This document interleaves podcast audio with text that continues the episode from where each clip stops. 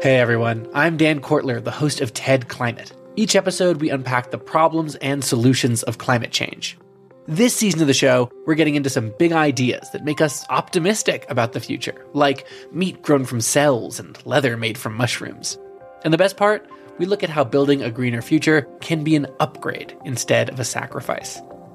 Find and follow TED Climate wherever you're listening to this. This is a CBC podcast. I'm, I'm here to bring the science. Bring the sci- sci- Bring it. sci- uh, uh, Wicca, wicca, uh, wicca. uh, uh, yeah. No, we'll stop that now. Without warning, a giant oak tree falls onto the car, saving the screaming youth in its path.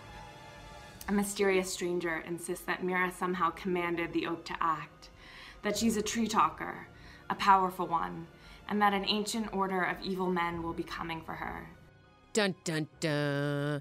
That was Grace Nosek reading from her young adult novel Rootbound. Think Harry Potter meets Greta Thunberg. And I can't wait to take the BuzzFeed quiz to see what my eco power in this universe is.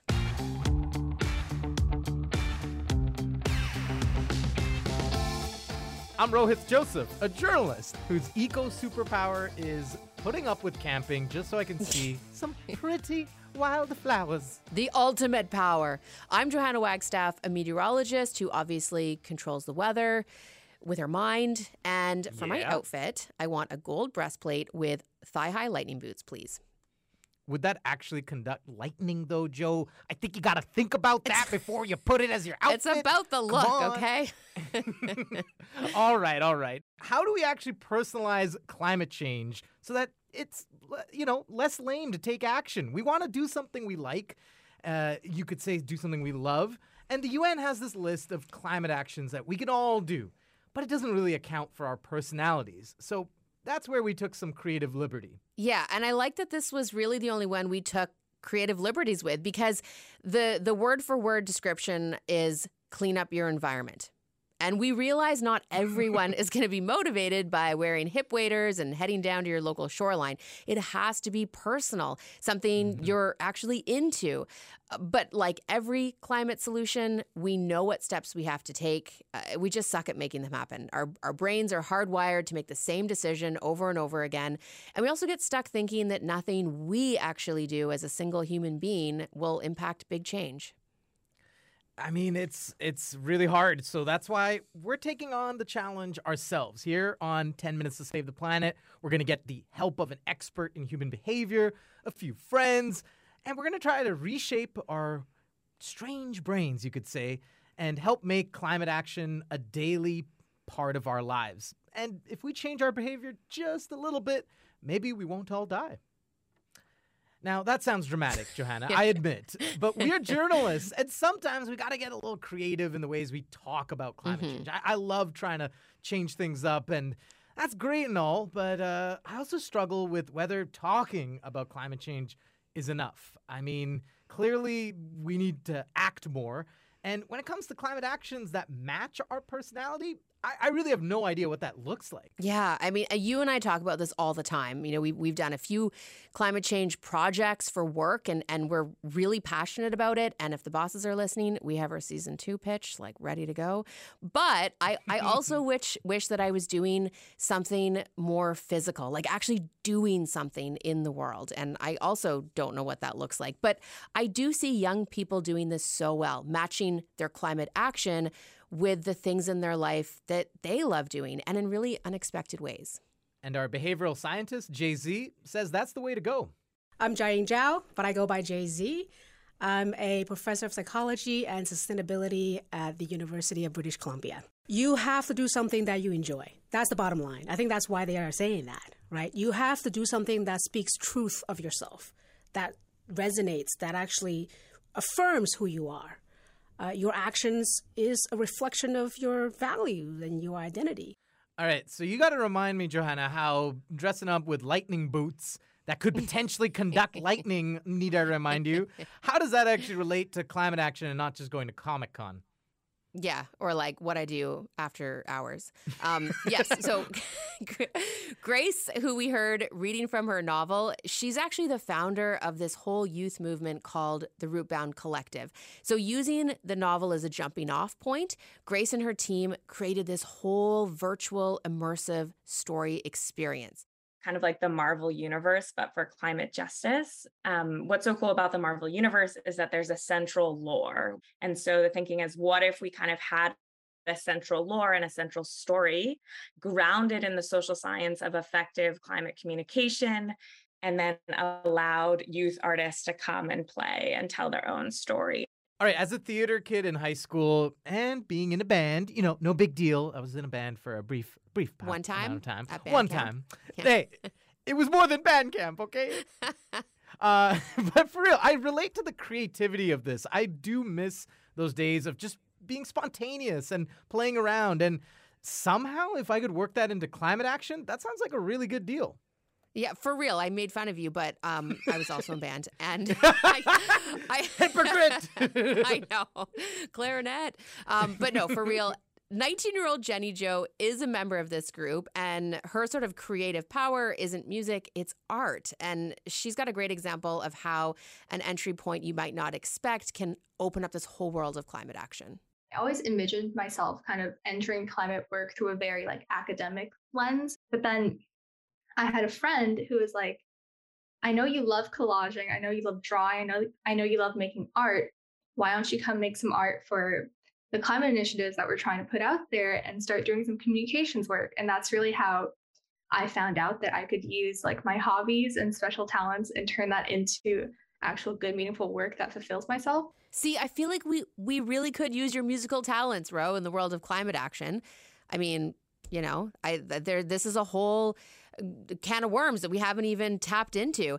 And this is really just one example of thinking outside of the box uh, when it comes to finding your own entry point into doing what you love, the creative world. It's time to act right now, right now, right now, right now. Micro to macro. This is the section that I'm taking over right now. and it's called so Micro much. to Macro. See, I did it. I did it for you, You did it, and you did it live. And I feel like five people just took action because of that. Yeah, hopefully. hopefully the right kind of action. Hopefully they didn't turn this damn thing off. But uh, okay, the idea of making climate actions part of our regular lives, aside from beatboxing in the shower, it's mm. actually an experiment that's happening right now in several communities across Canada, such as Coquitlam and Kingston, Ontario. And uh, this this program, it's called Cool Kit. I think you've heard of it, Johanna. We, are we, a bit familiar cool with this one. Fan. You're a Cool, a Kit, fan. fan. And for those who don't know, it's essentially a DIY climate action toolkit. And the program has been going for two years in Oak Bay, uh, a small community in southern Vancouver Island. And they've had actually some success. I mean, in the first year, Cool Kit program managed to get up to 15% of Oak Bay's neighborhoods represented among their participants, who they like to call climate champions. These climate champions planted 50 trees. They got stratas in their neighborhood blocks to install cooler, reflective roofs that, uh, you know, help reduce the energy use during the extreme heat. And then on top of that, they also managed to calculate their own CO2 footprints. These participants managed to average 3.2 tons of CO2 per year, which is a lot lower than the Canadian average of 20 tons of CO2 per year. Wow. You start small, small steps, low hanging fruit. Some people say, well, if I don't, you know, sort this or recycle this, or if I don't pick up this thing, or I don't, you know, it's not going to make a big difference. But every little bit does. So if you can't enroll your neighborhood into planting a bunch of trees, you know, stick a little blueberry bush in the front of your place. What a range, right? From planting a blueberry bush in your front lawn to collaging with a, a group of 20 year olds. You know, there, there's so many different entry points depending on what your personality is. In order to avoid insanity, two things come to my mind at least.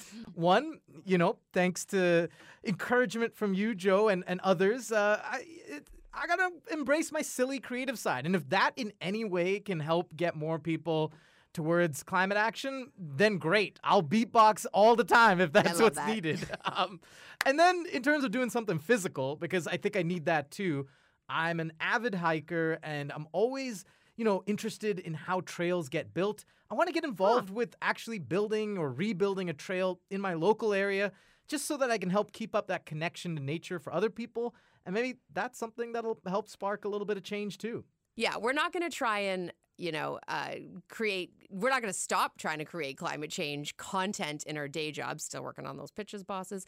Uh, but, you know, and I also love talking to kids and other people and educating, but that's all the talking part. So I think for me, trying to find something that physically connects me really is going to involve hanging out with my kid. You know, my mm. four year old is going to be key. And you know what's really funny? At the end of the day, it's probably cleaning up our environment. I mean, he'd love that. Going down to the beach and uh, the hip waders, he'd be obsessed. And getting him involved will make me a happier person too.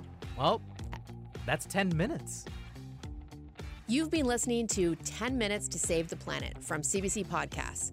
The show is written and hosted by Rohit Joseph and me, Johanna Wagstaff. Our producer is Teresa Lalonde. Sound design by Jill Constantine. Fabiola Carletti is our digital coordinating producer with assistance by Sean Lloyd. Our managing producer is Damon Fairless. Our podcast art was designed by Nathan K. Phillips. Our cross promo producer is Amanda Cox. Our video producer is Evan Igard. And special thanks to Jiaying Zhao, aka Jay Z of the University of British Columbia. Executive producers are Cecil Fernandez and Chris Oke. Tanya Springer is our senior manager, Arif Nurani is the director, and Leslie Merklinger is the executive director of CBC Podcasts. For more CBC podcasts, go to cbc.ca slash podcasts.